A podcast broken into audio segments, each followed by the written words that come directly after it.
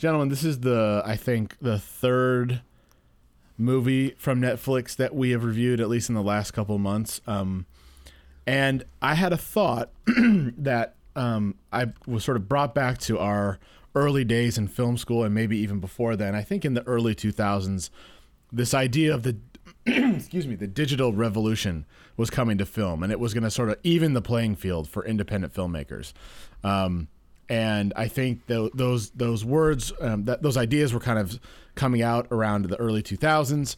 Um, by 2009, uh, you guys and uh, I, we we both uh, that that was sort of fully realized for us in a way that um, we got to make our uh, um, we each got to make a movie um, with the same camera that uh, interestingly enough Steven Soderbergh was working with. So in um, a lot of ways, the sort of the um, from the production side of things, the digital uh, landscape sort of changed uh, our ability to sort of make sort of even the playing field in that sense. But um, another aspect of that was distribution and exhibition. So, um, you know, no longer are we sending film prints to uh, to movie theaters, which was a very very costly process. So, like, let's say you wanted to release 400 uh, 400 uh, release your film on 400 screens, which is actually quite small, you had to pay, you know, a couple thousand dollars for each print, and then you had to send them to them, and you know that whole process was very difficult. And of course, now we deliver movies digitally; it's much cheaper. But you know, in a lot of ways, I feel like that part of the dream, that digital revolution, has not has not really helped out um, uh, independent filmmakers, and so I you know, we, we were sort of still waiting for that to come. You know, it's kind of been dominated by, I think the studios have taken advantage of that and made a lot of money off of that aspect of it. Um, but it hasn't really helped independent filmmakers. And then I thought, well, well, maybe, maybe these new, you know, uh, streaming services, maybe those are the, are, is the revolution that, w- that people were waiting for.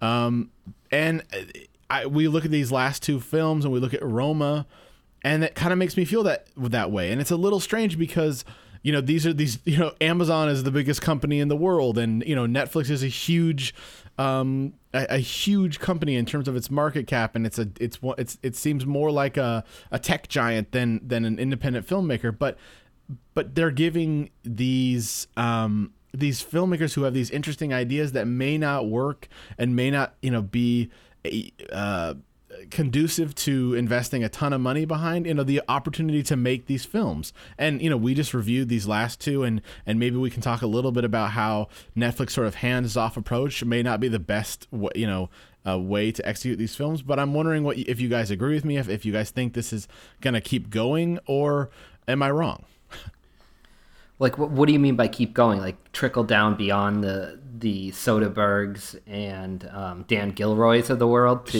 even more independent filmmakers sure. I mean i i think i think in i think in in a lot of ways this is the best case scenario. It's giving filmmakers who we respect and who have have in a lot of ways and at least in Soderbergh's case have had these illustrious careers the opportunity to make the movies they want to make without having to have these giant studios and all the sort of um, you know, kind of uh, structure and everything, all the all the economics behind it, you know, in order to make their films. It's like you make the film for a couple million dollars and you put it out on Netflix, and hundreds of millions of people can see it. I mean, I think that you we could see one of two things here, if not both. I mean, Netflix, of course, is giving a platform for a lot of independent films, which is a good thing. But I kind of and I and I think back on like our days when we were making movies and like, God, if we could just get this on Netflix, that would be incredible. And this was still even in the early days of their streaming platform. But like, I if I put myself in that same position now, the first thing that comes to my mind is like, shit, if my movie ends up on Netflix, it's going to get lost among all the other stuff that's on Netflix. Right. And there's so much content that like is it really a good thing that it's on Netflix? Nobody's going to find it amongst everything. And there's one thing if Soderbergh is po- uh, putting a movie on Netflix or Alfonso Cuarón, but it's another thing if you know your truly independent film is. Does Netflix even buy those? Did like they go to like Sundance or whatever yeah. the mm-hmm. equivalent is now and yep. buy those and just put it? Okay, so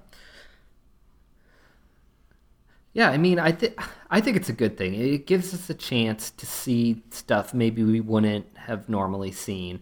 I mean, it. I obviously don't want the theater experience to go away, and like I mentioned earlier, movies like Roma, I think, should be um, theatrical releases. But yeah, we didn't love, or I, I certainly didn't love these two movies. But you know what? We watched them, and there'll be, you know, hopefully a bunch more this year that we get a chance to to view and you know the Buster Scruggs of the world. There's another one. Yeah, the Coens. Yeah, Right, the forgot Coen about that, brothers. um, you know, so yeah, I mean, it's definitely it's an exciting time to, I think, be a somewhat semi um, independent filmmaker. But what a lot of people don't realize is even in, in you know, High Flying Bird's a perfect example. Even with the technology getting to where it is, it's still very expensive to make a movie. It still costs two million dollars Yeah. to make High Flying Bird on an, An iPhone, iPhone, yeah. because you still want you still people are now with everything that they have they're expecting a certain quality you can't just sort of have a good story but a, a crappy production value and say here you go this is good enough Right. people people expect it to look and sound and technically be a certain way and all that stuff does cost a lot of money Right. um, if you want to do it right to get the locations to have that you know to have those extras everything you see in the frame is usually designed to be there um, and uh, you know once you start getting to that level you, it's just it, it's going to cost millions of dollars to get that many people involved to make it work for you Right. And Netflix has a lot of money. I mean, they netflix does has no shortage of money and they aren't. I mean, I think I I read in a New York Times article that they are investing, you know, fifteen or twenty million dollars into Roma's marketing budget, and a lot, a lot of that money is going to, you know, an Oscar campaign. You know, I think it's very Right. important for them to win an Oscar. Um, I do think it's interesting. The reason I, I, I brought up, you know, these streaming services, obviously they're a huge factor now that they're getting into making films, but another interesting thing about Netflix is they don't release numbers, right? Or at least they don't do it on a regular basis. Um, that film, but how do they even quantify their numbers well, that's what I'm saying. They don't, they don't. It's not for public consumption, but they will, like, um, their their Twitter account released, you know, the the the I think the Sunday or Monday after that film Bird Box came out, that like 47 million, um, uh, Netflix accounts had watched uh, uh, Bird Box, and which Yeah, you know according to Netflix. Exactly. But that's what. I'm saying. And so to me, that is very interesting because, you know, had Roma come out, had High Flying Bird come out, had Velvet Buzzsaw come out, and they would be at the mercy of their box office numbers, right? And we would judge them and, and the world would judge them and their the success of the filmmakers would would hinge on their box office performance. But that is no longer a factor with, with Netflix. which is so bizarre for something that costs so much money that really it's not about the money it's making back anymore They, that's exactly right. The economics are, are totally different. But what I think is interesting about that is, to some extent, it protects filmmakers. Like, we don't know, there is no way to know how successful Roma ha- is. Like, it, it, it, n- we'll, we'll never know, possibly, that how, how many people have actually wa- streamed Roma because the only place you can see it, with the exception of a few movie theaters, is on Netflix. And so what I find interesting about that is that they can protect the filmmakers and the reputation of the film uh, uh, uh, with Yeah. by not releasing the numbers. And I think there is something really interesting about that. And to me, it goes back to the the HBO model where you've got The Sopranos and you've got Game of Thrones.